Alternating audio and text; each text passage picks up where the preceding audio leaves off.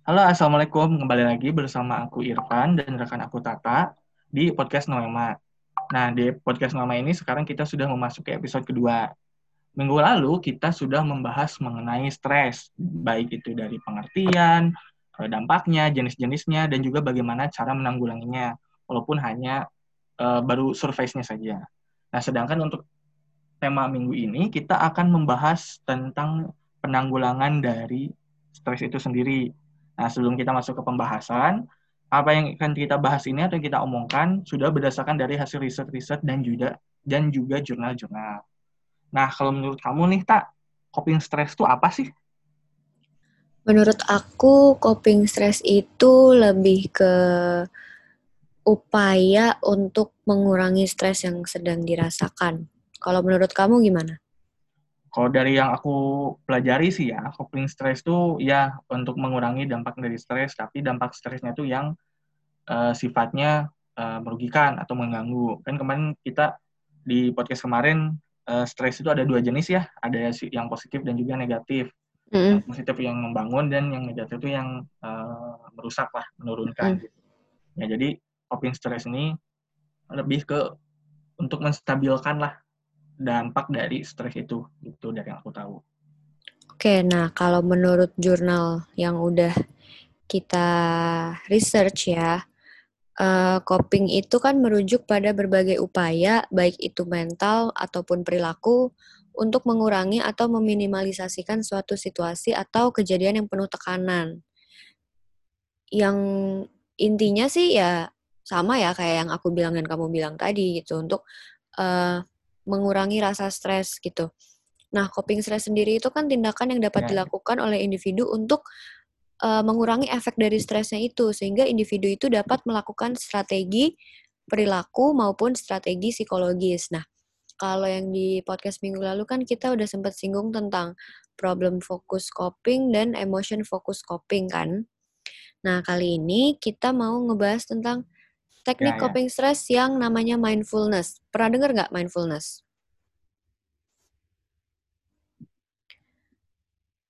Pernah sih sekilas, cuman masih agak uh, kurang jelas gitu.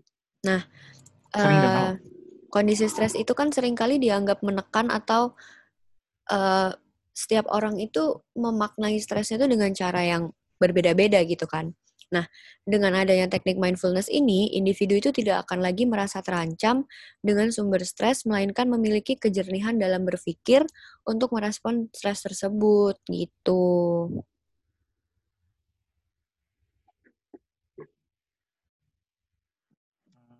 Jadi emang lebih ke ini ya, untuk meredamkan gitu, karena menggunakan kejernihan berpikir. Iya, Ketenangan lah ya, mungkin bisa dibilang. Betul, betul. Nah, Nah, tadi kan uh, Teto udah singgung dikit nih tentang mindfulness. Sekarang kita lebih ke penjelasan yang uh, jelasnya.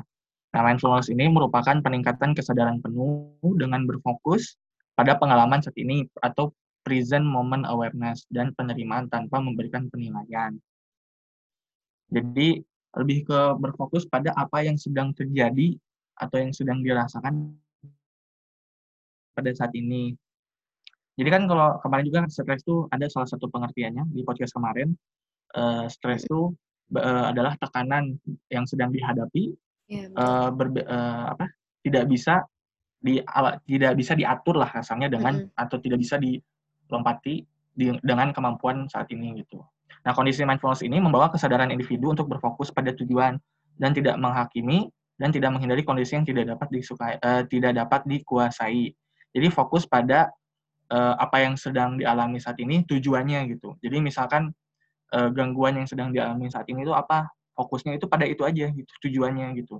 Jadi tidak oh, okay. tidak berfokus pada hal-hal lain yang tidak tidak ada hubungannya dengan tujuan yang uh, sedang atau yang akan dituju gitu kan. Hmm. Fokusnya seperti itu. Oke, nah tadi kan udah dijelasin juga tuh ya sama Irfan tentang definisinya.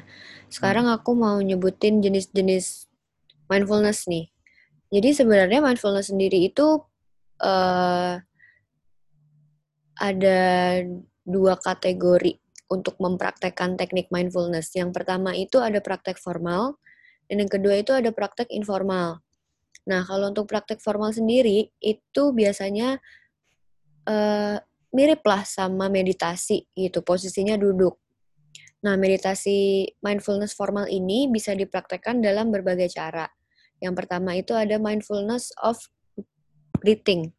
Jadi ini tuh kesadaran terhadap pernafasan. Jadi individu ini tuh uh, dia akan melakukan teknik pernapasan dan dia akan menyadari kualitas pernafasan saat nafas itu masuk dan nafas itu keluar. Jadi intinya untuk membuat individu tersebut menjadi merasa lebih rileks aja. Terus uh, yang kedua itu ada mindfulness of sensation atau kesadaran terhadap sensasi. Nah, di sini itu maksudnya individu itu akan berfokus sama sensasi fisik gitu, sensasi uh, pengalaman indrawi. Yang jadi indrawi, ya. jadi misalkan lagi meditasi di puncak gitu ya. Kalau di puncak kan udaranya dingin tuh. Ya, Kalau misalkan kita juga. lagi berfokus tiba-tiba ada angin gitu yang yang yang kerasa di kulit gitu. Nah, itu fokusnya lebih ke situ tuh, lebih menikmati angin gitu. Ya, ya. Terus yang ketiga itu ada mindfulness of hearing. Jadi ini tuh uh, kesadaran sama apa yang didengar.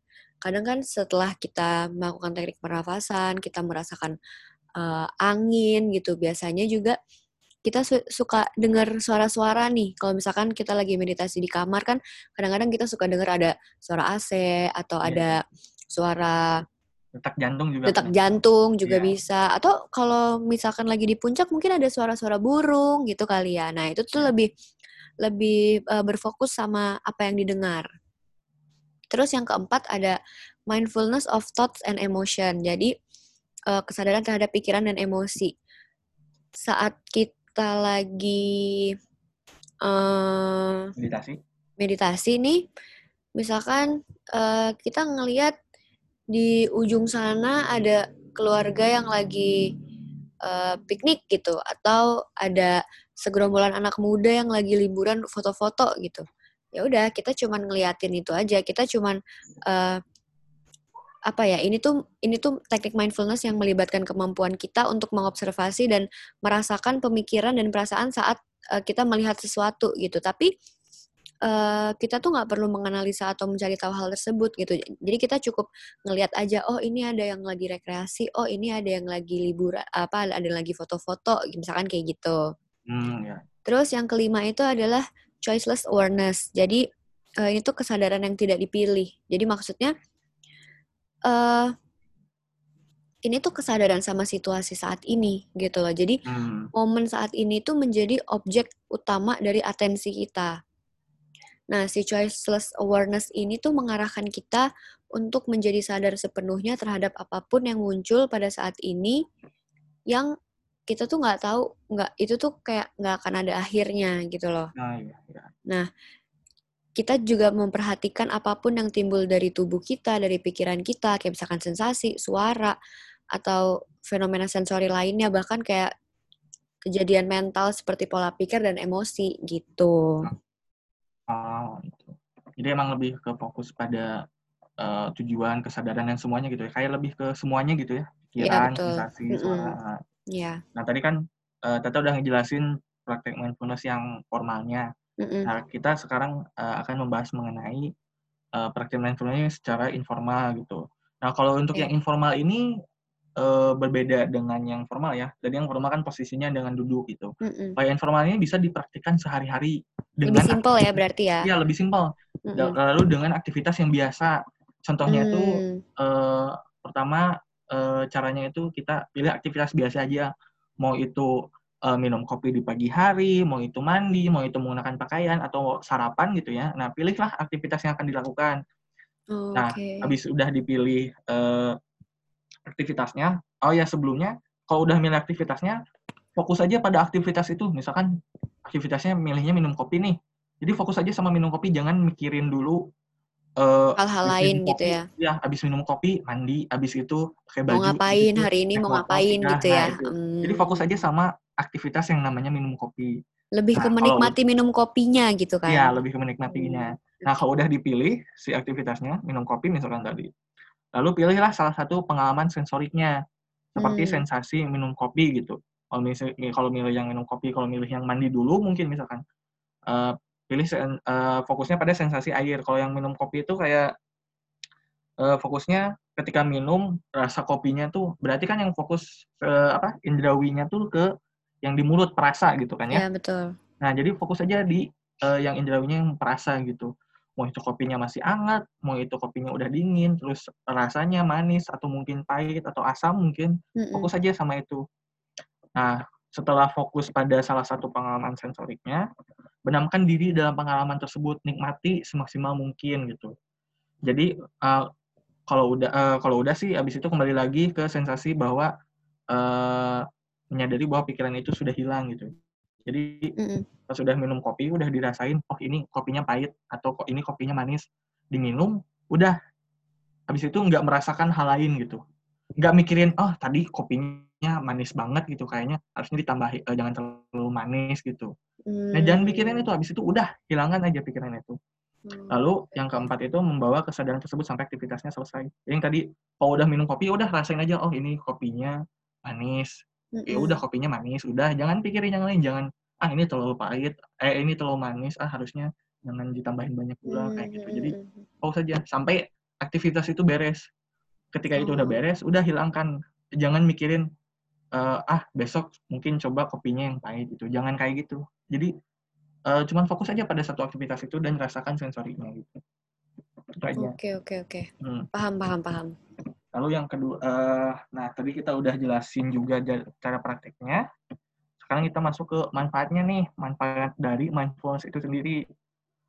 Ada beberapa manfaat dari eh, mindfulness. Yang pertama itu untuk meningkatkan kemampuan atensi, khususnya dalam kemampuan sustain attention yang merupakan dasar dari atensi yang selektif atau perhatian yang terfokus dan juga perhatian yang terbagi. Jadi kan tadi eh, sebenarnya sama ya untuk yang di praktek formal dan informal kan lebih ke fokus di salah satu eh, indrawi gitu ya perasaan Ya, indrawi betul. mau itu penglihatan pendengaran atau perasa gitu nah itu tuh meningkatkan kemampuan untuk bisa fokus pada eh, satu hal mau itu mau fokus ke eh, mau itu mau fokus yang selektif yang atau itu fokus yang terbagi gitu Lalu yang kedua itu membantu mengabulkan dan menghambat proses berpikir yang tidak eh, tidak relevan. Nah, jadi ketika sudah bisa fokus ke eh, perhatian yang ingin dituju atau tujuannya gitu. Jadi eh, dari mindfulness ini tidak akan me, atau kasarnya mengabaikan pikiran-pikiran yang tidak relevan. Nah, ini tuh kayak apa ya? Karena yang tadi karena ini digunakan untuk coping stress dan coping stress itu eh, apa coping stress itu untuk eh dan mindfulness itu untuk eh, yang dirasakan pada saat ini gitu jadinya eh, apa ya ketika stresnya dialami saat ini apa gitu nah jadi bisa membantu untuk eh, berpikir bagaimana cara menanggulangi stres yang sedang terjadi saat ini jadi tidak eh, ah ya kasarnya menghiraukan pemikiran-pemikiran yang tidak eh, relevan dengan stres yang sekarang gitu yang sedang dialami yang Hmm. ketiga itu menurunkan masalah dari atensi. Nah, jadi manfaat mindfulness itu mencakup pada penurunan dan perhatian yang tidak perlu pada pengalaman masa lalu atau mendatang. Jadi, kasarnya mindfulness ini eh, digunakan untuk mencari ketenangan dalam menghadapi coping eh, dalam menghadapi stres gitu. Karena eh, apa? Banyak orang itu ketika mengalami stres itu tidak tenang. Padahal salah satu kunci untuk eh, apa? melakukan coping stres itu atau mengulangi stres itu yang pertama itu adalah dengan tenang gitu jadi gitu. Nah kira-kira eh, dari Tata ada nggak praktik mindfulness ini yang bisa dilakukan gitu? Atau mungkin yang secara tidak sadar su- sudah Tata lakukan gitu? Em, apa ya? Sebenarnya kalau mindfulness mungkin pernah beberapa kali dilakuin tapi nggak tuntas gitu. Maksudnya oh ya ya eh, cuman ya udah cuman setengah-setengah aja gitu. Karena kan kalau yang udah aku bilang minggu lalu gitu, aku tuh tipe orang yang kalau menyelesaikan masalah tuh pakai yang emotion dan problem fokus gitu. Aku nggak pernah pakai teknik si mindfulness ini gitu. Nah, eh, untuk pembahasan hari ini kan cuman itu aja nih. ya, Cuman coping stress tentang mindfulness, tentang definisi mindfulness, jenis-jenis dan manfaat mindfulness-nya. Nah, kalau dari materi ini sendiri yang bisa aku jadiin pelajaran adalah mungkin next time kalau aku ngerasain stres lagi, aku pengen coba teknik mindfulness sih. Sepertinya menarik gitu. Maksudnya Iya, iya. kayak ya nggak harus yang uh, formal juga ya, karena uh, kalau formal kan kondisi sekitar juga harus mendukung nih kayak misalkan Iya, iya, iya. harus sepi atau gimana gitu paling aku pengen coba yang informal aja sih yang kayak misalkan um, pagi-pagi sambil olahraga gitu mungkin ya udah Iya. lebih lebih fokus ke olahraga gitu kayaknya menarik sih cara ini gitu kalau dari Ya. kamu sendiri gimana udah pernah belum ngelakuin teknik Dari aku, ya dari pengalaman sih udah pernah. Eh, waktu itu eh, semacam kayak pelatihan gitu sih ya, kayak pelatihan eh, coping stress dengan mindful eating gitu. Jadi seperti yang tadi aku bilang, kalau tadi kan ya minum kopi ya. Jadi Hmm. eh, pada ngumpul di Zoom nih, pada ngumpul di Zoom, eh, di Zoom meeting, lalu kita tuh disuruh membawa eh, makanan masing-masing.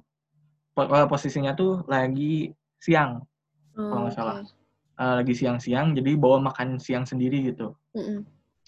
Jadi di situ tuh disuruh eh, sama kayak yang tadi sebenarnya.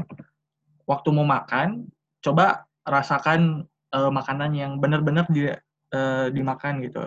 Jadi benar-benar dirasakan dari setiap kunyahannya. Hmm. Dikunyahnya tuh pelan-pelan gitu. Jadi dirasakan rasanya eh, seperti apa. harus fokus sama makanannya gitu ya berarti ya, Ya fokus sama makanannya gitu. Hmm. Jadi pas lagi itu mah eh, apa si audionya sih sebenarnya di dimatiin semuanya. Jadi diharapkan Hmm, jangan hmm. ada gangguan dulu gitu. Jangan ada Hmm. gangguan audio. Lalu eh, lagi makan di diresapi aja. Makanya dikit-dikit dikunyah dikit, Mm-mm. dirasakan oh ini rasa nasi, oh ini rasa eh, ayam atau rasa apa daging dan sebagainya ini rasa sayur gitu. Diresapi aja terus. Jangan jangan sambil ngobrol dan sambil pokoknya diresapi aja. Tahu-tahu eh, berapa ya? 5 5 sampai 10 menit gitu. Tahu-tahu habis aja sih makanan tuh. Hmm. Karena karena sambil itu. Nah, ketika udah beres, jangan dipikirin lagi sih makanannya gitu. Tadi yang kayak udah aku bilang gitu. Ketika udah beres ya udah. mau enak dirasakan- apa enggak ya udah gitu ya Iya, ya. Hmm, Habis itu ya, oke. eh ini lagi terus di, ditanya kan gitu gimana rasanya kalau ditanya rasanya gimana ya eh, apa ya kayak yang nggak nyangka aja tiba-tiba beres gitu kayak Hmm, kayak ada hmm. time skip lah mungkin kalau Iya, bahasa iya, ininya ya Iya, uh. ada time skip gitu tiba-tiba wah udah beres lagi makanya gitu nggak terlalu kerasa gitu karena tadi yang eh, yang dirasa tuh kayak kunyahan-kunyahan gitu jadi si pikiran tuh tenang cuman ngerasain makan makan makan gitu aja sih paling itu sih Hmm. kalau dari yang aku eh, yang udah pernah aku coba ya di mindfulness-nya gitu Menarik sih ya buat dicoba. Aku pengen sih kapan-kapan kalau misalkan ngerasain stres lagi mungkin coba pakai teknik mindfulness Iya, iya. gitu. karena untungnya apa mindfulness ini bisa dibilang teknik yang cukup sederhana ya gitu. Mm-mm. jadi bisa dilakukan kapan aja dan di mana aja gitu Oke, nah eh, mungkin pembahasan podcast kita sampai sini dulu aja kali ya, ya. karena udah cuman segitu aja yang bisa kita sampein. ya Eh, aku mau ngucapin makasih buat semuanya yang udah dengerin. Makasih juga ya buat Irfan udah nemenin aku ngobrol-ngobrol hari ini.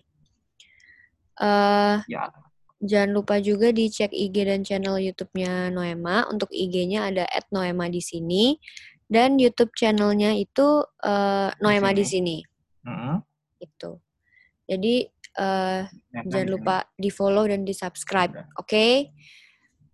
Sekian dari ya, ya. kami. jangan lupa dengerin ya Iya, jangan, jangan lupa lupa dengerin dengerin podcast kita episode- juga.